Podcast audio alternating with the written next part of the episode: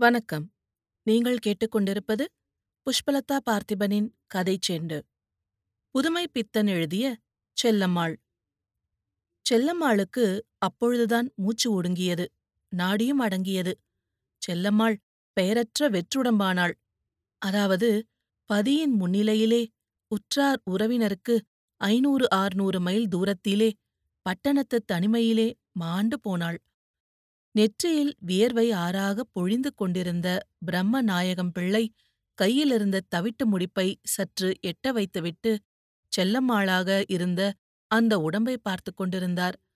சற்று அரைக்கண் போட்டபடி திறந்திருந்த இமைகளை மூடினார். அங்கொன்றும் இங்கொன்றுமாக வசமிழந்து கிடந்த கைகளை எடுத்து நெஞ்சின் மேல் மடித்து வைத்தார். இடது கால் சற்று ஒரு புறமாக மடிந்து கோணியிருந்தது. நிமிர்த்தி இரண்டு கால்களையும் சேர்த்து வைத்து கிடத் வாயிதழ் சற்று திறந்திருந்தது. அதையும் மூடினார். செல்லம்மாள் இறந்துவிட்டாள் என்று உள்மன உணர்ச்சி இருந்ததே ஒழிய ஸ்பரிசத்தில் அவருக்கு புலப்படவில்லை. அப்பொழுதுதான் மூச்சு அடங்கியது. ஒரு பெரும் பளுவை இறக்கி கழுத்துக்கு ஆஸ்வாசம் கொடுப்பது போலவே அவரது மனசிலிருந்து பெரும்பழு இறங்கியது. மனசிலே மரணப் பிரிவினால் துன்பப் பிரவாகம் மதகுடைத்துக் கொண்டு பெருகி அவரை நிலைகுலைய செய்யவில்லை. சகதர்மிணியாக இருந்த ஒரு ஜன்மத்துக்கு துன்ப சுமை குறைந்துவிட்டது என்பதிலே அவருடைய மனசுக்கு ஒரு நிம்மதி. பிரம்மநாயகம் பிள்ளைக்கு மனப்பக்குவம் ஏற்பட்டுவிட்டது. சாவின் சாயையிலே அவரது மனம் நிலைகுலையவில்லை அதனால் பிரம்மநாயகம் பிள்ளையை பந்தவினை அறுத்த யோகி என நினைத்துவிடக்கூடாது. அல்லது அவரது மனசுக்கு வேலி போட்டு பாதுகாத்து வளர்த்து போதிமரம் வரையில் கொண்டுவிடும் ஞானமிகுந்த சுத்தோதன பெருந்தகையல்ல அவரது பிதா. வறுமை நோய் சாக்காடு மூன்றையும் நேரில் அனுபவித்தவரே. பிரம்மநாயகம் பிள்ளை வாழ்வின் மேடு பள்ளங்களை பார்த்திருக்கிறார் என்றால் அவர் ஏறிய சிறு சிறு மேடுகள் யாவும் படிப்படியாக இறங்கிக் கொண்டே போகும் பள்ளத்தின் கோளாறுகளே ஆகும். வாழ்வு என்ற ஓர் அனுபவம் அவருக்கு ஏற்படும்போது அவர் மேட்டிலிருந்துதான் புறப்பட்டார். குடும்பத்தின் சகல செலவுகளுக்கும் வருஷந்தோறும் வருமானம் அளிக்கும் நிலப்புலன்களை பங்கிட்டால் பட்டினி கிடக்காமல் பார்த்து கொள்ளக்கூடிய அளவு துண்டுகளாக பாகப்படுத்துவதை அவசியமாக்கும் அளவுக்கு வம்ச விருத்தி உடையவர் பிரம்மநாயகம் பிள்ளையின் பிதா. பிரம்மநாயகம் பிள்ளை நான்காவது குழந்தை. சிறு வயதில் படிப்பில் சற்று சூடிகையாக இருந்ததால் மற்றவர்களுக்கு கையெழுத்து வாசிக்கும் வரையில் கை காட்டிவிட்டு அவரை படிப்பித்தார் அவர் தகப்பனார். அவருக்கிருந்த பொருள் வசதி மகன் ஊரை விட்டு ஐநூறு ஆறுநூறு மைல் எட்டி வந்தும் பட்டினி கிடக்காமல் மட்டும் பார்த்து கொள்ளக்கூடிய அளவுக்கே கல்வி வசதி அளித்தது. உற்ற பருவத்தில் பிரம்மநாயகம் பிள்ளைக்கு செல்லம்மாள் கையை பிடித்து அம்மி மிதித்து அருந்ததி பார்க்க வைக்கும் பாக்கியம் கிடைத்தது பிரம்மநாயகம் பிள்ளையின் தகப்பனார் காலமானார். சொத்து பாகமாயிற்று. குடும்பக் கடன் விவகாரம் வியாச்சிய எல்லையை எட்டாதபடி மூத்தவர் இருந்து சமாளிக்க பிரம்மநாயகம் பிள்ளை ஜீவனோபாயத்துக்காக செல்லம்மாளை கைப்பிடித்து அழைத்துக் கொண்டு சென்னைக்கு வந்து தஞ்சம் புகுந்தார். சென்னை அவருக்கு நிம்மதியற்ற வாழ்வை கொடுத்து அக்னி பரீட்சை செய்தது. செல்லம்மாள் வீட்டிலே அவருக்கு நிம்மதியற்ற வாழ்வை கொடுத்து சோதித்தாள். குணத்தினால் அல்ல. உடம்பினால். அவளுக்கு உடம்பு நைந்து விட்டது. பிள்ளைக்கு வெளியில் சதா தொல்லை. வீட்டிலே உள்ளூர அரிக்கும் ரணம். பிரம்மநாயகம் பிள்ளை ஒரு ஜவுளிக்கடையில் வேலை பார்க்கிறார். ஜவுளிக்கடை முதலாளி ஒரு ஜோடி ஜீவன்கள் உடலை கீழே போட்டுவிடாமல் இருக்க வேண்டிய அளவு ஊதியம் தருகிறார். செல்லம்மாளின் வியாதி அதில் பாதியை தின்று விடுவதுடன் கடன் என்ற பெயரில் வெளியிலும் படருகிறது. பிரம்மநாயகம் பிள்ளைக்கு மனசில் எழும் தொல்லைகள் முதலில் ரணம் காட்டி பிறகு ஆறி மரத்துப் போன வடுவாகிவிட்டன. சம்பளத் தேதி என்று ஒன்று இல்லை. தேவையான போது வாங்கிக் கொள்ள வேண்டும் என்பது சம்பிரதாயம். அதாவது தேவையை முன்கூட்டி எதிர்பார்த்து அதற்காக முதலாளியின் மனசை பக்குவமடைய செய்து பிறகு தினசரி இடைவிடாமல் கேட்டு கேட்டு வழக்கம் போல இன்றும் கிடைக்காது என்ற மன ஓய்ச்சலுடன் கேட்கும்போது நிதானத்தை குலைக்கும்படியாக அவர் கொடுத்து விடுவதை பெற்றுக்கொண்டு வீடு திரும்புவதே அவர் வேலை பார்க்கும் ஸ்தாபனத்தின் வளமுறை. இப்படியாக மாதம் முழுவதும் தவணை வாரியாக தேவைகளை பிரித்து ஒரு காரியத்துக்காக எதிர்பார்த்த தொகையை அத்தியாவசியமாக முளைத்த வேறு ஒன்றுக்காக செலவழித்துவிட்டு பாம்பு தன் வாளை தானே விழுங்க முயலும் சாதுரியத்துடன் பிரம்மநாயகம் பிள்ளை தமது வாழ்வின் ஜீவனோபாய வசதிகளை தேவை என்ற எல்லை காண முடியாத பாலைவனத்தை பாசனம் செய்ய தவனை என்ற வடிகால்களை உபயோகிக்கிறார். செல்லம்மாளுக்கு உடம்பு இற்று போயிற்று. இடைவிடாத மன உளைச்சலும் பட்டினியும் சேர்ந்து நோய் அவளை கிடத்திவிடும். காலையில் கண்ட ஆரோக்கியம் மாலையில் அஸ்தமித்துவிடும். இதை முன்னிட்டும் சிக்கனத்தை உத்தேசித்தும் பிரம்மநாயகம் பிள்ளை நகரின் எல்லை கடந்து சற்று கலகலப்பு குறைவாக உள்ள மின்சார வசதி இல்லாத இடத்தில் வசித்து வந்தார். அதிகாலையில் பசியை ஆற்றிக்கொண்டு கை பொட்டணத்துடன் கால்நடையாகவே புறப்பட்டு தமது வயிற்றுப் பிழைப்பின் நிலைகளத்துக்கு வந்துவிடுவார் பிறகு அங்கிருந்து நன்றாக இருட்டி செயலுள்ளவர்கள் சாப்பிட்டு களைப்பாறும் தருணத்தில் வீட்டு நடையை மிதிப்பார். செல்லம்மாள் அன்றை பொழுதை கழித்த நிலைதான் அவரது சாப்பாட்டுக்கு மூலாதார வசதி. வரும்போது வீடு இருட்டி வெளிவாசல் கதவு தாழிடாமல் சாத்திக் கிடந்து என்றால் அவர் உள்ளே சென்று கால் முகம் கழுவி அனுட்டானாதிகளை முடித்துக் கொண்ட பிற்பாடு அடுப்பு மூட்டினால்தான் இரு ஜீவன்கள் பசியாறுவதற்கு மார்க்கமுண்டு.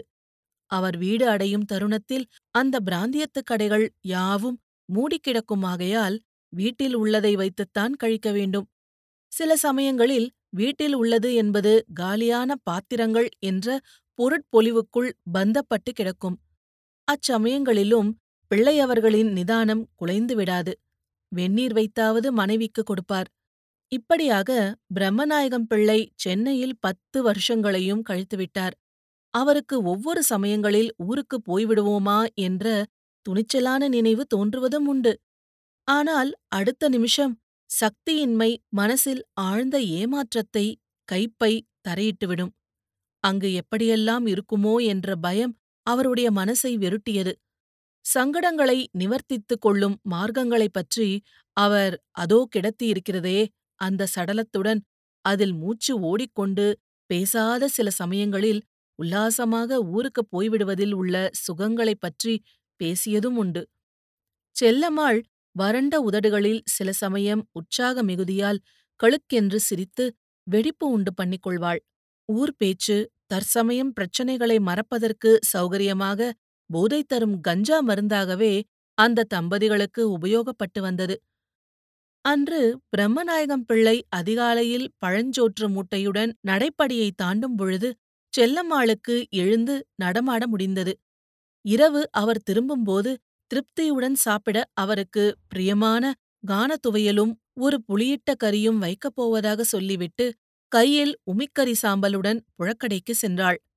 இன்னைக்குதான் செத்த தலை தூக்கி நடமாடுத வீணா உடம்ப அழட்டிக்கிடாத என்று நடைப்படியை தாண்டிய திரு பிள்ளை நின்று மனைவியை எச்சரித்துவிட்டு வெளிப்புறமாக கதவை இழுத்து சாத்தி ஒரு கையால் அதை சற்று பிடித்து சமன் செய்து நிலைக்கும் கதவுக்கும் இருந்த இடைவெளியில் விரலை விட்டு உள் தாழ்பாலை சமத்காரமாக போட்டார். பிறகு தாழ்பால் கொண்டியில் விழுந்துவிட்டதா என்பதை கதவை தள்ளிப் பார்த்துவிட்டு தெருவில் இறங்கி நடந்தார். அன்று வழிநெடுக அவரது மனசு கடைக்காரப் பிள்ளையின் மனப்பக்குவத்தையும் செல்லம்மாளின் அபிலாஷைகளையுமே சுற்றி சுற்றி வட்டமிட்டு வந்தது. செல்லம்மாள் பேச்சின் போக்கில் அதாவது முந்திய நாள் இரவு நெஞ்சுவலிக்கு ஒற்றடமிட்டுக் கொண்டிருக்கும்போது வருகிற பொங்கலுக்கு வீட்டரிசி சாப்பிட வேண்டும். ஊருக்கு ஒருக்கா போயிட்டு வரலாம். வரும்போது நெல்லிக்காய் அடையும் ஒரு படி முறுக்கு வத்தலும் எடுத்துக்கிட்டு வரணும் என்று சொல்லிவிட்டாள். பேச்சிலே வார்த்தைகள் மேன்மையாகத்தான் இருந்தன. அதைவிட அவள் புலிப்பால் கொண்டு வரும்படி கேட்டிருக்கலாம். பிரம்ம வித்தை கற்று வரும்படி சொல்லியிருக்கலாம். அவை அவருக்கு எட்டா கனவாக பட்டிரா. அதற்கென்ன? பார்த்துக்கொள்வோமே இன்னும் புரட்டாசி கழியலையே அதுக்கப்புறமல்லவா பொங்கலை பற்றி நினைக்கணும்? என்றார். அது சரிதான். இப்பமே சொன்னாத்தானே அவங்க ஒரு வழி பண்ணுவாக? என்று அவகாச அவசியத்தை விளக்கினாள் செல்லம்மாள். அவக என்றது கடை முதலாளி பிள்ளையைத்தான். தீபாவளிக்கு உங்க பாடு கவலை இல்ல. கடையில இருந்து வரும். இந்த வருஷம் எனக்கு என்னவா? என்று கேட்டாள். ஏதோ உனக்கு பிடித்தமானதா பார்த்து எடுத்து போட்டா போச்சு. முதல்ல நீ எழுந்து தலைய தூக்கி உட்காரு என்று சிரித்தார் பிரம்மநாயகம். வழி நெடுக அவளுக்கு என்னத்தை பற்று கணக்கில் எழுதிவிட்டு எடுத்துக்கொண்டு வருவது பழைய பாக்கியே தீரவில்லையே. நாம் மேலும் மேலும் கணக்கேற்றிக் கொண்டே போனால் அனுமதிப்பார்களா? என்றெல்லாம் எண்ணமிட்டுக் கொண்டே நடந்தார். கடைக்குள் நுழைந்து சோற்றுப் பொட்டணத்தையும் மேல் வேட்டியையும் அவருடைய மூலையில் வைத்தார். என்னடே பிரம்மநாயகம் ஏன் இத்தனி நாளிய? யார் வந்து கடையை திறப்பான்னு நினைச்சுக்கிட்ட? வீட்டுல எப்படி இருக்கு? சரி சரி மேல போய் அரை பீஸ் ஏழ்நூத்தி மூணு எடுத்துட்டு வா. கையோட வடக்கு மூலையில பனியன் கட்டி இருக்கு பாரு. அதையும் அப்படியே தூக்கியா? என்ற முதலாளி ஆஞ்ஞை அவரை ஸ்தாபன இயக்கத்தில் இணைத்துவிட்டது ஒரு கஜம் அரை கஜன் பட்டு பழுக்கா சேலம் கொள்ளேகாலம் பாப்லின் டுவில் என்றெல்லாம் பம்பரமாக வயிற்றுக் கடவுளுக்கு லக்ஷார்ச்சனை செய்து கொண்டிருந்தார் பிரம்மநாயகம் பிள்ளை. மாலை ஒன்பது மணிக்கு முதலாளி பிள்ளை அவர்களிடம் தயங்கி தயங்கி தமது தேவையை எடுத்துச் சொல்லி மாதிரி காட்டுவதற்காக மூன்று சேலைகளை பதிவு செய்துவிட்டு மேல் வேட்டியில் முடிந்தவராக வீடு நோக்கி நடந்தார். நடைப்படி அருகில் பிரம்மநாயகம் பிள்ளை வந்து மூட்டையை இறக்கி வைத்துவிட்டு கதவு சந்துக்கிடையில் வழக்கம்போல் விரல்களை விட்டு உள்தாழை நிகழ்த்தினார். தெருவில் இருள் விழுங்கிய நாய் ஒன்று உறக்க கலக்கத்துடன் ஊளையிட்டு அழுதது. அதன் ஏக்கக் குரல் அலைமேல் அலையாக மேலோங்கி எழுந்து மங்கியது. பிரம்மநாயகம் பிள்ளை கதவை தள்ளித் திறந்து கொண்டு உள்ளே நுழைந்தார். வீட்டில் விளக்கில்லை. உறங்கியிருப்பாள். நாளை ஆகல என நினைத்துக்கொண்டே நிலைமாடத்தில் இருந்த நெருப்புப் பெட்டியை எடுத்து அருகிலிருந்த சிமினி விளக்கை ஏற்றினார். அந்த மினுக்கட்டான் பூச்சி இருளை திரட்டி திரட்டி காட்டியது.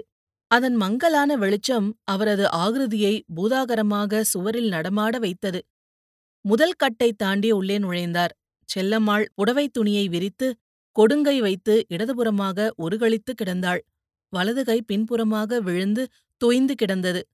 அவள் கிடந்த நிலை தூக்கமல்ல என்பதை உணர்த்தியது. பிரம்மநாயகம் பிள்ளை குனிந்து முகத்துக்கு நேரே விளக்கை பிடித்து பார்த்தார். கண் ஏற சொருகியிருந்தது. நெஞ்சில் மட்டும் சிறிது துடிப்பு. சுவாசம் மெல்லிய இழைப்போல் ஓடிக்கொண்டிருந்தது. நிமிர்ந்து பின்புறமாக புழக்கடைக்கு சென்றார். போகும்போது அவரது பார்வை சமையற்கட்டில் விழுந்தது. உணவெல்லாம் தயாரித்து வரிசையாக எடுத்து அடுக்கியிருந்தது. அடுப்பில் வெந்நீர் கொதித்துக் கொண்டிருந்தது. சாவகாசமாக கிணற்றில் ஜலம் உண்டு கால் கைகளை சுத்தம் செய்து கொண்டார். திரும்ப உள்நுழைந்து அடுப்படியிலிருந்த அகல் விளக்கை திரியை நிமிண்டி திருத்தி ஏற்றினார். பக்கத்திலிருந்த மாடத்திலிருந்து ஒரு சுக்குத் துண்டையும் நெருப்புப் பெட்டியையும் எடுத்துக்கொண்டு உள்கட்டுக்கு திரும்பி வந்தார். சுவரின் பக்கத்திலிருந்த குத்து விளக்கை ஏற்றி வைத்துவிட்டு செல்லம்மாள் அருகில் வந்து உட்கார்ந்தார். கையும் காலும் ஜில்லிட்டிருந்தன. கற்பூர தைலத்தை உள்ளங்கையில் ஊற்றி சூடு ஏறும்படி தேய்த்துவிட்டு கமரலான அதன் நெடியை மூக்கரையில் பிடித்தார். பிரயோஜனமில்லை. எண்ணெயை ஊற்றி சற்று பதற்றத்துடன் மூக்கின் மேலும் கபாலத்திலும் தடவினார். பிறகு எழுந்து சென்று கொதிக்கும் நீரை ஒரு பாத்திரத்தில் எடுத்துக்கொண்டு வந்து கையிலும் காலிலும் நெஞ்சிலுமாக ஒற்றடமிட்டார். அதிலும் பிரயோஜனமில்லை. சுக்கு துண்டை விளக்கில் கரித்து புகையை மூக்கருகில் பிடித்தார். முகம் ஒரு புறமாக சாய்ந்திருந்ததனால் வாக்காக இல்லை.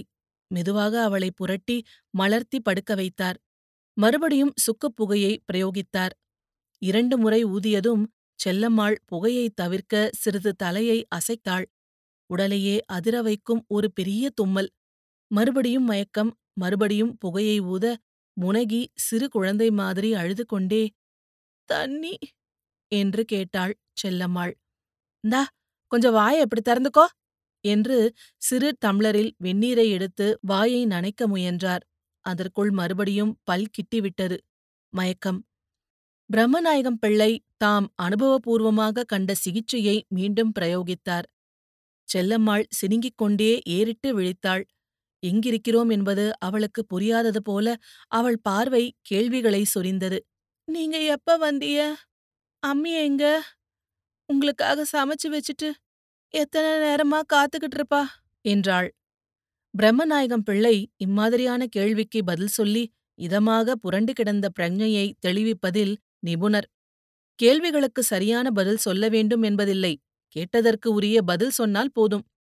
திடீரென்று செல்லம்மாள் அவரது கையை எட்டி பிடித்துக்கொண்டு அம்மா அம்மா ஊருக்கு போயிடுவோம். அந்த துரோகி வந்தா புடிச்சு கட்டி போட்டு விடுவான். துரோகி துரோகி. என்று உச்சஸ்தாதியில் கத்திக் கொண்டு போனாள். குரல் கிரீச்சிட்டது. பிரம்மநாயகம் பிள்ளை இடது கையால் ஒரு துணியை குளிர்ந்த ஜலத்தில் நனைற்றியிலிட்டார் செல்லம்மாள் மறுபடியும் பிதற்ற ஆரம்பித்தாள். எதிரில் இருப்பது யார் என்பது அவளுக்கு புலப்படவில்லை. அம்மா அம்மா நீ அப்பா வந்த தந்தி கொடுத்தாங்களா? என்றாள். ஆமா இப்பதான் வந்தேன். தந்தி வந்தது. உடம்புக்கு எப்படி இருக்கிறது? என்று பிரம்மநாயகம் பிள்ளை தாயாக நடித்தார். செல்லம்மாளின் தாய் இறந்து ஐந்து வருஷங்களாகின்றன. இவளுக்கு இம்மாதிரி பிதற்றல் வரும்போதெல்லாம் தாய் உயிருடன் இருப்பதாக ஒரு பிரம்மை தொடர்ந்து ஏற்படும். அம்மா கொஞ்சம் தண்ணித்தா இவங்க இப்படிதாம்மா.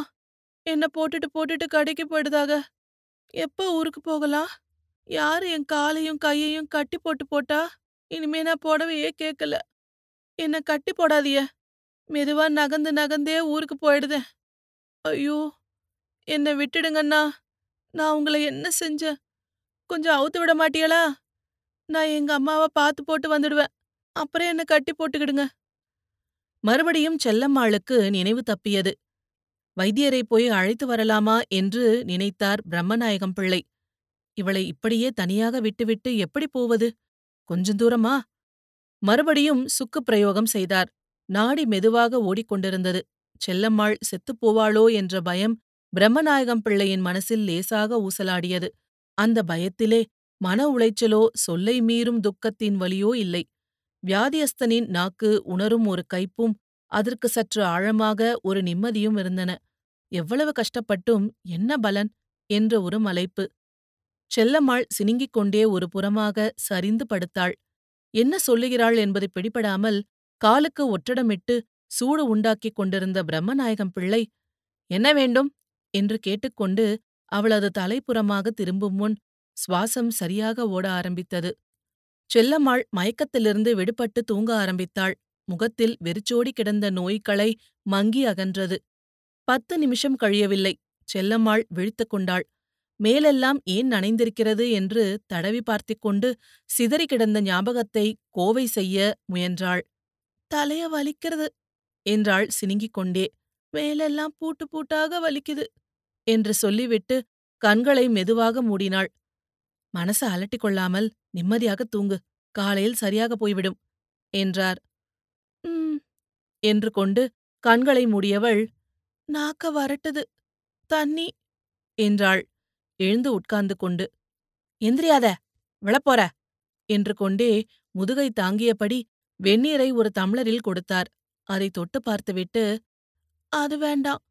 பச்சை தண்ணி கொடுங்க. நாக்க வரட்டுது. என்றாள். பச்சை தண்ணி கொடுக்கப்படாது. வெந்நீர் தான் உடம்புக்கு நல்லது. என்று சொல்லி பார்த்தார். தர்க்கம் பண்ணி அவளை அலட்டுவதை விட குளிர்ந்த ஜலத்தை கொடுத்து விடுவதே நல்லது என்று ஊற்றிக் கொடுத்துவிட்டு மெதுவாக படுக்க வைத்தார். கண்ணை மூடி சில வினாடிகள் கழித்ததும் உங்களைத்தானே எப்ப வந்திய? சாப்பிட்டியளா? என்றாள். நான் சாப்பிட்டாச்சு நீ படுத்து தூங்கு. சும்மா ஒன்ன மாத்தி ஒன்னு நினைச்சுக்காத என்றார் பிரம்மநாயகம் பிள்ளை. பதில் அவள் செவியில் விழுந்தது. பிரஜையில் பதியவில்லை. செல்லம் தூங்கிவிட்டாள். பிரம்மநாயகம் பிள்ளை கோரைப்பாயை எடுத்து வாசல் கதவு புறமாக விரித்துக்கொண்டு முருகா என்று கொட்டாவியுடன் உட்காரும்போது ஒரு கோழி கூவியது. உலகம் துயிலகன்றது. பிள்ளை அவர்களுக்கு சற்று உடம்பை சரிக்க இடம் கொடுக்கவில்லை. முழங்காலை கட்டிக்கொண்டே உட்கார்ந்து கொண்டிருந்தார். மனம் மட்டும் தொடர்பற்ற பல பழைய நிகழ்ச்சிகளை தொட்டு தொட்டு தாவிக் கொண்டிருந்தது. பொழுது புலர ஆரம்பித்தது. கரிகாய் விற்பனைக்காக தலையில் சுமடு எடுத்துச் செல்லும் பெண்கள் வர்த்தகத்தில் சற்று செயல் இருந்ததால் கைவண்டியில் காய்கறி ஏற்றி நரவாகன சவாரி செய்யும் பெண்களின் குரல் பிள்ளை அவர்களை நினைவு கோயிலிலிருந்து விரட்டியது. உள்ளே சென்று குனிந்து கவனித்தார். கொடுங்கையாக மடித்து கன்னத்துக் கண்டை கொடுத்து உதடுகள் ஒருபுறம் சுழிக்க அவள் ஆழ்ந்த நித்திரையில் இருந்தாள். எழுந்திருந்ததும் வயிற்றுக்கு ஏதாவது சுட சுட கொடுத்தால் நலம் என்று நினைத்தவராய் உள்கட்டுக்கு சென்று அடுப்பை பற்ற வைத்துவிட்டு புழைக்கடைப்புறம் சென்றார். அவர் திரும்பி வந்து முருகா என்று விபூதியை நெற்றியில் இட்டுக் கொண்டிருக்கையில் செல்லம்மாள் விழித்து எழுந்திருந்து படுக்கையில் உட்கார்ந்து தலையை உதறிக் கோதி கட்டிக்கொண்டு சினுங்கிய வண்ணம் உள்ளே ஏறிட்டு பார்த்தாள். இப்ப எப்படி இருக்கு? நல்லா தூங்குன போல இருக்கே என்றார் பிரம்மநாயகம் பிள்ளை. மேலெல்லாம் அடிச்சு போட்டாப்புல பலகீனமா இருக்கு. பசிக்குது. சுட சுட ஏதாவது இருந்தா தேவல என்று செல்லம்மாள் தலையை சற்று இறக்கி உச்சியை சொரிந்தபடி புருவத்தை நெரித்துக் கொண்டு சொன்னாள். அடுப்புல கடுப்பட்டி காப்பி போட்டிருக்கேன். பல்ல தேய்ச்சிப்ட்டு சாப்பிட்டா போகுது. பல் தேய்க்க வெந்நி எடுத்து தரட்டுமா? என்றார். வெந்நிய எடுத்து பொற வாசல்ல வச்சிருங்க. நான் போய் தேய்ச்சிக்கிடுதேன் என்றாள் செல்லம்மாள். நல்ல கதையாத்தான் இருக்கு. நேத்து கிடந்த கிடப்ப மறந்து போனியா? நடமாடப்படாது. உங்களுக்கு தான் என்ன? வர வர அசிங்கம் கிசிங்கம் இல்லாம போகுது என்று சொல்லிக்கொண்டே சுருட்டி வாரி கட்டிக்கொண்டு எழுந்தாள். கால் தள்ளாடியது. மூசு மூசென்று இறைத்துக்கொண்டு சுவரில் கைகளை ஊன்றிக் கொண்டாள். பிரம்மநாயகம் பிள்ளை சட்டென்று பாய்ந்து அவளது தோள்பட்டையை பிடித்துக் கொண்டார். என்ன பைய என்ன பொறவாசலுக்கு கொண்டு விட்டுருங்க. பல்ல தேக்கட்டும். இருக்க முடியல. என்றாள். அவளுடைய விதண்டாவாதத்துக்கு போக்கு கொடுத்து கைத்தாங்கலாக புழக்கடையில் கொண்டு போய் அவளை உட்கார வைத்தார். பல்லை தேய்த்துவிட்டு அப்பாடா அம்மாடா என்ற அங்கலாய்ப்புகளுடன் செல்லம்மாள் மீண்டும் படுக்கையில் வந்து படுப்பதற்குள் உடல் தளர்ந்து விட்டது. படுத்தவுடன் தளர்ச்சியாக கண்களை மூடினாள். பிள்ளை அவர்கள் காப்பி எடுத்து வந்து ஆற்றிக்கொண்டு பதமா இருக்கு. குடி ஆறிப்போச்சுன்னு சொல்லாத என்றார். அதற்கு அவளால் பதில் சொல்ல முடியவில்லை. கையமர்த்தினாள் சில நிமிஷங்கள் கழித்து மெதுவாக கண்களை திறந்தாள். சிரமத்துடன் கைகளை ஊன்றிக்கொண்டு எழுந்து உட்கார்ந்தாள்.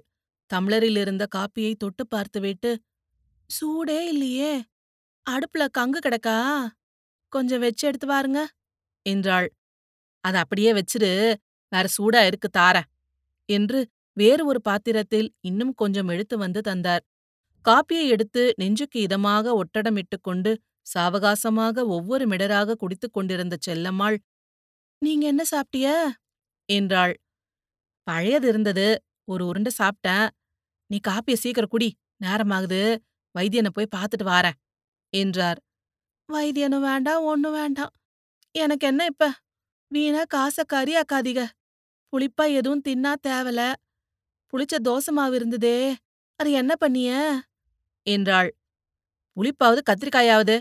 காப்பிய குடிச்சுப்ட்டு படுத்துரு. நான் வைத்தியனை கூட்டிக்கிட்டு வாரேன்.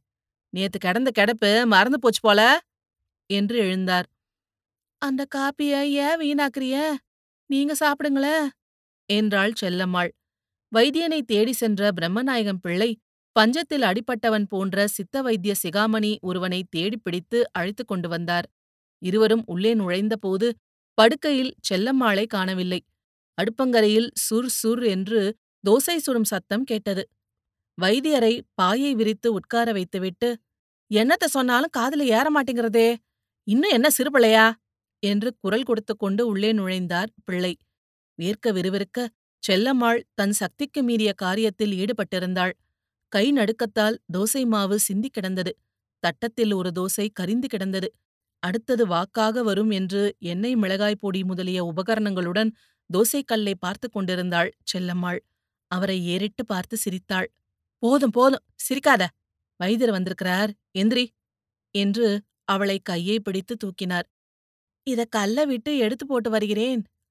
நீ எந்திரி என்று சொல்லிக் கொண்டே வெந்து கொண்டிருந்த தோசையுடன் கல்லை சட்டுவத்தால் ஏந்தி எடுத்து அகற்றினார். நீங்க போங்க நானே வரதேன் என்று குலைந்த உடையை சீர்திருத்திக் கொண்டு தள்ளாடி பின் தொடர்ந்து வந்து பாயில் உட்கார்ந்தாள். வைத்தியன் நாடி பரீட்சித்தான். நாக்கை நீட்டச் சொல்லி கவனித்தான். அம்மா இப்படி இருக்கிற போது நீங்க எழுந்திருச்சு நடக்கவே கூடாது. உடம்பு இத்து போச்சு. தெகன சக்தியே இல்லையே. இன்னும் மூணு நாளைக்கு வெறும் பால் கஞ்சி தான் ஆகாரம். உடம்புக்கு வலு கொஞ்சம் வந்ததும் மருந்து கொடுக்கலாம். காப்பிய கொஞ்ச நாளைக்கு நிறுத்தி வையுங்க. காலையிலும் ராத்திரியிலும் பால். மத்தியானமா கஞ்சி. படிக்க விட்டு எந்திரிக்கவே கூடாது. ஐயா மயக்கம் வந்தா இந்த செந்தூரத்தை தேன்ல குழப்பி நாக்கில் தடவுங்க. இந்த தைலத்தை மூக்கு தண்டிலும் பொட்டிலும் தடவுங்க. நான் மூணு நாள் கழிச்சு வருகிறேன் என்று என்று மருந்துக்கு கையில் ஒரு ரூபாய் வாங்கிக் கொண்டு வெளியேறினான். பார்த்து பார்த்து நல்ல வைத்தியனை தேடி பிடிச்சாந்திய. பால் கஞ்சி சாப்பிடணுமா. ஐ நான் என்ன காய்ச்சக்காரியா? உடம்புல பலகீனம் இருக்கிறத கண்டுபிடிக்க வைத்தியனா வரணும். மனுஷன்னா மயக்கம் வாரது இல்லையா வந்தா வந்த வழியா போகுது என்றாள் செல்லம்மாள். இந்த சமயத்தில் வெளியில் ஐயா ஐயா என்று ஒரு குரல் கேட்டது. என்ன முனுசாமியா? உள்ளவா ஏன் வரலன்னு கேட்டு விட்டாங்களாக்கும்? வீட்ல அம்மாவுக்கு உடம்பு குணமில்ல. நேத்து தப்புனது மறுபிழப்பு. நாளைக்கு முடிஞ்சா வருகிறேன் என்று சொல்லு. முனுசாமி நீ எனக்கு ஒரு காரியம் செய்வாயா? அந்த எதிர் சரகத்துல ஒரு மாட்டுத் தொழுவம் இருக்குது பாரு. அங்க பால்காரன் நாயுடு இருப்பாரு. நான் கொஞ்சம் கூப்பிட்டேன் என்று கூட்டிக் கொண்டு வா என்று அனுப்பினார். என் பேர்ல பழிய போட்டு கடைக்கு போகாம இருக்க வேண்டாம். போய் சம்பள பணத்தை வாங்கிக்கிட்டு வாருங்க என்றாள் செல்லம்மாள். அடடே! மறந்தே போயிட்டேன். நேத்து புடவை எடுத்தாந்து வச்சேன். உனக்கு எது பிடிச்சிருக்கு பாரு. வேண்டாததை கொடுத்து அனுப்பிடலாம் என்று மூட்டையை எடுத்து வந்து வைத்தார் பிரம்மநாயகம் பிள்ளை. விடு என்னையே மூட்டைய பார்த்த. கேட்கணும்னு நினைச்சேன். மறந்து போச்சு. என்று கூறிக்கொண்டே மூட்டையிலிருந்த மூன்று புடவைகளையும் புரட்டி புரட்டி பார்த்தாள். எனக்கு இந்த பச்சை தான் பிடிச்சிருக்கு. என்ன விலையா? என்றாள். அத பத்தி உனக்கு என்ன? புடிச்சதை எடுத்துக்கோ. என்று பச்சை புடவையை எடுத்து அலமாரியில் வைத்துவிட்டு மற்ற இரண்டையும் மூட்டையாக கட்டி சுவரோரத்தில் வைத்தார். கண்ட மணிக்கு காசு செலவு பண்ணிப்புட்டு பின்னால கண்ணை தள்ளிக்கிட்டு நிக்காதிய நான் இப்பவே சொல்லிவிட்டேன் என்று கண்டிப்பு பண்ணினாள் செல்லம்மாள். வந்த பால்கார நாயுடுவிடம் மூன்று தினங்களுக்கு சுத்தமான பசும்பாலுக்கு ஏற்பாடு செய்துவிட்டு கடை முதலாளியிடம் தாம் கேட்டதாக ரூபாய் பதினைந்து வாங்கி வரும்படியும் சேலை மூட்டையை சேர்ப்பித்து விடும்படியும் முனுசாமியிடம் சொல்லி அனுப்பினார். அன்று பாயில் தலை சாய்க்க ஆரம்பித்ததிலிருந்து செல்லம்மாளுக்கு உடம்பு மோசமாகிக் கொண்டே போயிற்று. க்ஷீணம் அதிகமாயிற்று. மத்தியானம் அவளை கவனித்து சுற்றுஷை செய்ததன் பயனாக அடுப்பில் கிடந்த பால் கஞ்சி பசை மாதிரி குழு குழு என்றாகிவிட பிரம்மநாயகம் பிள்ளை அதில் வெந்நீரை விட்டு கலக்கி அவளுக்கு கொடுக்க முயன்றார். பலவீனத்தினால் ஆரோசிகம் அதிகமாகிவிடவே உடனே வாந்தி எடுத்துவிட்டது ஆனால் குமட்டல் நிற்கவில்லை. செல்லம்மாள் நினைத்து நினைத்து வாயில் எடுக்க ஆரம்பித்தாள். உடல் தளர்ச்சி மிகுந்துவிட மறுபடியும் பழைய கோளாறுகள் தலை தூக்க ஆரம்பித்தன. அருகில் இருந்து கொண்டு காலையும் கையையும் பிடித்து பிடித்து கை ஓய்ந்ததுதான் மிச்சம். பகல் மூன்று மணிக்கெல்லாம் சோர்வு மேலீட்டால் செல்லம்மாள் மயங்கி கிடந்தாள். செத்துப் போய்விடுவோமோ? என்ற பயம் அவளுக்கு ஏற்பட்டது. ஒவ்வொரு சமயங்களில் மூக்கும் கையும் குறுக்கு வலித்து இழுத்து வாங்க ஆரம்பித்தன. எனக்கு என்னவோ ஒரு மாதிரியாக வருது. வேறொரு வைத்தியனை பார்த்தா தேவல என்றாள் செல்லம்மாள். உடம்பு தளர்ந்திருப்பதால் இப்படி இருக்கிறது. சொல்கிறபடி ஆடாம அசங்காம படுத்து கிடந்தாதானே? பயப்பட வேண்டாம். எல்லாம் சரியாக போயிடும். என்றார் பிரம்மநாயகம் பிள்ளை. அவருக்கு உள்ளுக்குள் சற்று விபரீதமாக பட்டது. கொஞ்ச நேரத்தில் பால்காரன் வருவான். பாலை வாங்கி வைத்துவிட்டு டாக்டரை கூப்பிட்டு கொண்டு வருகிறேன். குன்னத்தூர் அத்தைய வரச் சொல்லி காதல் எழுதட்டா? என்றார். எழுது என்னத்துக்கு அவளாலே இந்த தூர தொலைவுக்கு தன்னந்தனியா வந்துக்கிட முடியுமா? கொஞ்சம் கருப்பட்டி காப்பி சுட சுட போட்டு தரியாளா? இந்த வாந்தியாவது சத்த நிக்கும்! என்று சொல்லிவிட்டு சற்று கண்ணை மூடினாள். இந்த மாங்கொட்ட துண்ட கொஞ்சம் வாயில ஒதுக்கிக்கோ. நான் காபி போட்டு தாரேன் என்று அடுப்பங்கரைக்கு சென்றார். அவர் அடுப்பை பிரித்துவிட்டு அனலில் சற்று வெந்நீரிடலாம் என்று தவளை தண்ணீரை அடுப்பேற்றும்போது பால்காரனும் வந்தான். கருப்பட்டி காப்பியை செல்லம்மாள் அருகில் வைத்துவிட்டு பாலை காய்ச்சி ஒரு பாத்திரத்தில் ஊற்றி வைத்துவிட்டு நான் போய் டாக்டரை கூட்டிக் கொண்டு வருகிறேன் என்று வெளியே புறப்பட்டார். சுருங்க வந்து சேருங்க. எனக்கு ஒரு படியா வருது. என்று மூடிய கண்களை திறக்காதபடி சொன்னாள் செல்லம்மாள். அவ்வளவு தளர்ச்சி. வெளிக்கதவு கிரீச்சிட்டு பிரம்மநாயகம் பிள்ளை புறப்பட்டு விட்டதை அறிவித்தது. அவர் திரும்பி வரும்போது பொழுது சுருக்கிவிட்டது. எவரோ ஓர் ஒன்றையனா எல்லம்பியின் வீட்டு வாசலில் அவரது வருகைக்காக காத்து காத்து நின்றார். அவரும் வருவதாக காணவில்லை. கவலை கற்பனையால் பல மடங்கு பெருகி தோன்ற நிலைமையும் விலாசமும் தெரிவித்து உடனே வரும்படி கெஞ்சி கடுதாசி எழுதி வைத்துவிட்டு வீட்டுக்குத் திரும்பி வந்தார். கதவை திறந்து கொண்டு உள்ளே நுழைந்ததும் அவர் கண்ட காட்சி திடுக்கிட வைத்தது. செல்லம்மாள் முற்றத்தில் மயங்கி கிடந்தாள். சற்று முன் குடித்த காப்பி வாந்தி எடுத்து சிதறி கிடந்தது. அவசர அவசரமாக விளக்கை ஏற்றினார். வெந்நீரை எடுத்து வந்து அவள் மேல் சிதறிக் கிடந்த குமட்டல்களைக் கழுவி அவளை தூக்கி வந்து படுக்கையில் கிடத்தினார். வைத்தியன் கொடுத்துவிட்டு சென்ற செந்தூரத்தை தேனில் குழப்பி நாக்கில் தடவினார். மூக்கிலும் கால் கைகளிலும் தைலத்தை தடவினார். பிரஞ்ஞை வரவில்லை. மூச்சு இழையோடிக் கொண்டிருந்தது. மீண்டும் தைலத்தை சற்று தாராளமாக்கிவிட்டு உடலில் தேய்த்து மயக்கம் தெளிவிக்க முயன்று கொண்டிருந்தார். அச்சமயம் வெளியே ஒரு ரிக்ஷா வந்து நின்றது. சார் உள்ள யார் இருக்கிறது? என்று குரல் கொடுத்து கொண்டே கைப்பெட்டியும் வறுமையுமாக டாக்டர் உள்ளே வந்தார். நல்ல சமயத்தில் வந்தீர்களையா? என்று சொல்லிக் கொண்டே அவரை வரவேற்றார் பிரம்மநாயகம் பிள்ளை. இப்போ என்ன?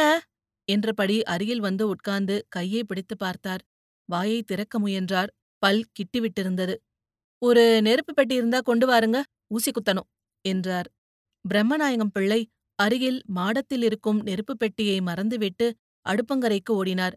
அவரது வருகைக்காக காத்திருப்பதாக மூட்டு வலையை பார்க்க முயன்ற டாக்டரின் கண்களுக்கு மாடத்து நெருப்பு பெட்டி தெரிந்தது.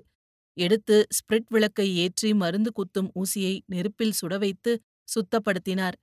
கையில் நெருப்புப் பெட்டியுடன் அசடு வழிய வேர்வை வழிய நின்று கொண்டிருந்த பிரம்மநாயகம் பிள்ளையிடம் இடது கையை சற்று விளக்கரியில் தூக்கிப் பிடித்துக் கொள்ளும்படி சொல்லிவிட்டு மருந்தை குத்தி ஏற்றினார். இரண்டொரு வினாடிகள் இருவரும் அவளையே பார்த்து கொண்டிருந்தார்கள். செல்லம்மாள் சினுங்க ஆரம்பித்தாள். டாக்டர் மெதுவாக தம்முடைய கருவிகளை எடுத்து பெட்டியில் வைத்தார். கொஞ்சம் சீயக்காய் பொடி இருந்தால் கொடுங்கோ என்று கேட்டார். பிரம்மநாயகம் பிள்ளை வேட்டி துவைக்கும் வெள்ளை சவுக்கார கட்டியை கொடுக்க மௌனமாக கை கழுவிவிட்டு தூங்குறா போலிருக்கிறது எழுப்ப வேண்டாம். எழுந்தால் பால் மட்டும் கொடுங்கள். இம்மாதிரி கேஸ்கள் வீட்டில் வைத்திருப்பது சௌகரிய குறைச்சலையா ஆஸ்பத்திரிதான் நல்லது. என்று கூறிக்கொண்டே பெட்டியை தூக்கிக் கொண்டு எழுந்து நடந்தார். முன் தொடர்ந்த பிள்ளை எப்படி இருக்கிறது? என்று வினயமாக கேட்க இப்பொழுது ஒன்றும் சொல்வதற்கில்லை. எதற்கும் நாளை காலை வந்து என்னிடம் எப்படி இருக்கிறது என்று சொல்லுங்கள். பிறகு பார்ப்போம். இந்த ரிக்ஷாக்காரனுக்கு ஒரு நாலனா கொடுங்கள். என்று சொல்லிக் கொண்டே வண்டியில் ஏறிக்கொண்டார். மடியிலிருந்த சில்லறை மனித மாட்டின் மடிக்கு மாறியது. ரிக்ஷா செல்லுவதை பார்த்து நின்றுவிட்டு உள்ளே திரும்பினார். பெல்லம்மாள் தூங்கிக் கொண்டிருந்தாள். பிரம்மநாயகம் பிள்ளை ஓசைப்படாமல் அருகில் வந்து உட்கார்ந்து அவளையே பார்த்து கொண்டிருந்தார். தொட்டால் விழுத்து விடுவாளோ என்ற அச்சம். அவளுடைய நெஞ்சின் மேல் ஓர் ஈ வந்து உட்கார்ந்தது. உண்மையான துணியின் மேல் அதற்கு உட்கார்ந்திருக்க பிரியமில்லை. மறுபடியும் பறந்து வட்டமிட்டு அவளது உள்ளங்கையில் தொடர்ந்தது. மறுபடியும் பறந்து எங்கு அமர்வது? என்று பிடிபடாதது போல வட்டமிட்டு பறந்தது. கடைசியாக அவளுடைய உதட்டின் மேல் உட்கார்ந்தது. து து என்று துப்பிக்கொண்டு உதட்டை புறங்கையால் தேய்த்தபடி செல்லம்மாள் விழித்துக் கொண்டாள். சற்று நேரம் அவரையே உற்று பார்த்து கொண்டிருந்தாள். உங்களுக்கு கொஞ்சம் கூட இறக்கமே இல்ல. என்னை இப்படி போட்டுட்டு போயிட்டீங்களே என்று கடிந்து கொண்டாள். நான் இல்லாமல் இருக்கிறப்ப நீ எந்திரிச்சு நடமாடலாமா? என்று சொல்லிக்கொண்டே அவள் கன்னத்தை தடவி கொடுத்தார். நான் செத்துதான் போவேன் போலிருக்கு. வீணா தடபுடல் பண்ணாதிய! என்று சொல்லிவிட்டு கண்ணை மூடினாள். உடம்பில் சியாக இருக்கிறதால்தான் அப்படி தோணுது. காலை பிடிக்கட்டா? என்று மெதுவாக தடவி கொடுத்தார். அப்பாடா! மேலெல்லாம் வலிக்குது. உள்ளுக்குள்ள சில்லுன்னு வருது. என் கைய புடிச்சுக்கிட்டு பக்கத்திலேயே இருங்க. என்று அவர் கையை செல்லம்மாள் தன் இரண்டு கைகளாலும் பிடித்துக்கொண்டு கண்களை மூடிக்கொண்டாள். சற்று நேரம் பேசாமல் இருந்துவிட்டு அம்மைய பார்க்கணும் போல இருக்கு என்று கண்களை திறக்காமலே சொன்னாள். நாளைக்கு உடனே வரும்படி தந்தி கொடுத்தா போகுது. அதுக்கென்ன பிரமாதம்? என்றார் பிள்ளை. அவருக்கு பயம் தட்டி பிரக்ஞை தடம் புரண்டு விட்டதா? ம் துட்ட வீணாக்க வேண்டாம். கடுதாசி போட்டா போதும். அவ எங்க வரப்போறா? எனக்காவது நீங்க கடைக்கு போங்க. என்றாள் செல்லம்மாள். நீ கொஞ்சம் மனச அலட்டிக்காம படுத்துக்கோ என்று சொல்லிக்கொண்டே அவள் கைப்பிடியிலிருந்து வலது கையை விடுவித்துக் கொண்டு நெற்றியை தடவி கொடுத்தார். வலிக்குது. தாகமாக இருக்கு. கொஞ்சம் வெந்நி என்றாள். வெந்நி வயத்த பெறட்டும் இப்பதானே வாந்தி எடுத்தது என்றார். மெதுவாக அவள் கைகள் இரண்டையும் பிடித்துக்கொண்டு முகத்தையே பார்த்து கொண்டிருந்தார். செல்லம்மாளுக்கு காலையிலிருந்த முகப்பொலிவு மங்கிவிட்டு உதடுகள் சற்று நீளம் பாரித்து விட்டன. அடிக்கடி வறட்சியை தவிர்க்க உதட்டை நக்கிக் கொண்டாள். நெஞ்சில் என்னமோ படபடவென்று அடிக்குது என்றாள் மறுபடியும். எல்லாம் தளர்ச்சியின் கோளாறுதான். எப்படாத? என்று நெஞ்சை தடவி கொடுத்தார். ஒரு வினாடி கழித்து பசிக்குது. பாலை தாருங்க. நான் தூங்குதேன் என்றாள் செல்லம்மாள். தோ எடுத்து வர என்று உள்ளே ஓடி சென்றார் பிரம்மநாயகம் பிள்ளை. பால் திரைந்து போயிருந்தது. அவருக்கு திக்கென்றது. மாடத்திலே உலர்ந்து போன எலுமிச்சம்பழம் இருந்தது. அதை எடுத்து வெந்நீரில் பிழிந்து சர்க்கரையிட்டு அவள் அருகில் கொண்டு வந்து வைத்து உட்கார்ந்தார். சற்று நேரம் சூடான பானகத்தை குடிக்கும் பக்குவத்துக்கு ஆற்றினார். செல்லம்மா என்று மெதுவாக கூப்பிட்டார். பதிலில்லை. மூச்சு நிதானமாக வந்து கொண்டிருந்தது. செல்லம்மா பால் தெரிஞ்சு போச்சு. பானகம் தாரேன். குடிச்சுப்பிட்டு தூங்கு என்றார். ஆகட்டும் என்பது போல அவள் மெதுவாக அசைத்தாள். சிறு தம்ளரில் ஊற்றி மெதுவாக வாயில் ஊற்றினாள். இரண்டு மடக்கு குடித்துவிட்டு தலையை அசைத்து விட்டாள். ஏன் வளக்க? விக்கலுடன் உடல் குலுங்கியது. நெஞ்சு விம்மி அமர்ந்தது. காலும் கையும் வெட்டி வாங்கின. அதிர்ச்சி ஓய்ந்ததும் பிள்ளை பானகத்தை கொடுத்தார். அது இருபுறமும் வழிந்துவிட்டது. பாத்திரத்தை மெதுவாக வைத்துவிட்டு தொட்டுப் பார்த்தார். உடல்தான் இருந்தது. வைத்த கையை மாற்றாமல் பூதாகரமாக சுவரில் விழுந்த தமது சாயையை பார்த்தார். அதன் கைகள் செல்லம்மாள் நெஞ்சைத் தோண்டி உயிரை பிடுங்குவன போலிருந்தன. சித்த வைத்தியன் கொடுத்த மருந்தில் மிஞ்சி கிடந்தவற்றை உடம்பில் பிரயோகிக்க பார்த்தார். இனிமேலாவது ஒன்றுமில்லை என்பது தெரிந்தும் தவிட்டு ஒற்றடம் கொடுத்து பார்த்தார். அவரது நெற்றியின் வியர்வை அந்த உடலின் கண் இமையில் சொட்டியது. அரை கண் போட்டிருந்த அதை நன்றாக மூடினார். குறுக்கு வலி இழுத்த காலை நிமிர்த்தி கிடத்தினார். கைகளை நெஞ்சில் மடித்து வைத்தார். அருகில் உட்கார்ந்திருந்தவர் பிரஜையில் தளதளவென்று கொதிக்கும் வெந்நீரின் அழைப்பு கேட்டது. உள்ளே சென்று செல்லம்மாள் எப்போதும் குளிக்கும் பருவத்துக்கு பக்குவப்படுத்தினார். உடலை எடுத்து வந்தார். செல்லம்மாள் இவ்வளவு கனமில்லையே என்னம்மா கணக்கிறது? என்று எண்ணமிட்டார். தலை வசப்படாமல் சரிந்து சரிந்து விழுந்தது. கீழே உட்கார வைத்து நின்று தமது முழங்காலில் சாய்த்து வைத்து தவளை தண்ணீர் முழுவதையும் விட்டு குளிப்பாட்டினார். மஞ்சள் இருக்குமிடம் தெரியாததனால் அதற்கு வசதி இல்லாமற் போய்விட்டது. மேல் துணியை வைத்து உடலை துவட்டினார். மீண்டும் எடுத்துக்கொண்டு வந்து படுக்கையில் கிடத்தினார். அவளுக்கு என வாங்கிய பச்சை புடவையை அந்த உடலில் சுற்றி கட்டப்பட்டது. நெற்றியில் விபூதியும் குங்குமமும் இட்டார். தலைமாட்டின் அருகில் குத்துவிளக்கை ஏற்றி வைத்தார். எப்பொழுதோ ஒரு சரஸ்வதி பூஜைக்கு வாங்கின சாம்பிராணி ஞாபகம் வந்தது. கனல் எடுத்து வந்து வைத்து பொடியை தூவினார். நிறைநாழி வைத்தார். செல்லம்மாள் உடம்புக்கு செய்ய வேண்டிய பவித்திரமான பணிவிடைகளை செய்து முடித்துவிட்டு அதையே பார்த்து நின்றார். கூடத்தில் மூச்சுத் திணறுவது போல் இருந்தது. வெளிவாசலுக்கு வந்து தெருவில் இறங்கி நின்றார். ஊசிக்காற்று அவர் உடம்பை வருடியது. வானத்திலே தெறிகெட்டு சிதறி கிடந்த நட்சத்திரங்களில் திரிசங்கு கிரக மண்டலம் அவர் கண்ணில் பட்டது. வானசாஸ்திரம் தெரியாது. சங்க மண்டலத்தின் கால் தூரத்தில் தெரிந்த கருப்பு ஊசி கோபுரத்தில் மாட்டிக்கொண்டு அஸ்தமிக்கவோ உதயமாகவோ முடியாமல் தவித் அருகில் ஐயா என்றான் முனிசாமி. முதலாளி கொடுத்தாங்க. என்று நோட்டுகளை நீட்டினான். அம்மாவுக்கு எப்படி இருக்கு? என்றான். அம்மா தவறி போயிட்டாங்க. நீ இந்த நோட்டை வச்சுக்க. ஒரு தந்தி எழுதி தாரேன். அதை கொடுத்துப்ட்டு முதலாளி ஐயா வீட்ல சொல்லு. வரும்போது அம்பட்டனுக்கும் சொல்லிவிட்டு வா என்றார். நிதானமாகவே பேசினார். குரலில் உளைச்சல் துணிக்கவில்லை. பிரமித்து போன முனிசாமி தந்தி கொடுக்க ஓடினான். பிரம்மநாயகம் பிள்ளை உள்ளே திரும்பி வந்து உட்கார்ந்தார். கனலில் மீண்டும் கொஞ்சம் சாம்பிராணியை தூவினார். அந்த ஈ மறுபடியும் அந்த உடலின் முகத்தில் வட்டமிட்டு உட்கார்ந்தது. பிரம்மநாயகம் பிள்ளை அதை உட்கார விடாமல் விரட்டுவதற்கு விசிறியால் மெதுவாக வீசிக்கொண்டே இருந்தார்.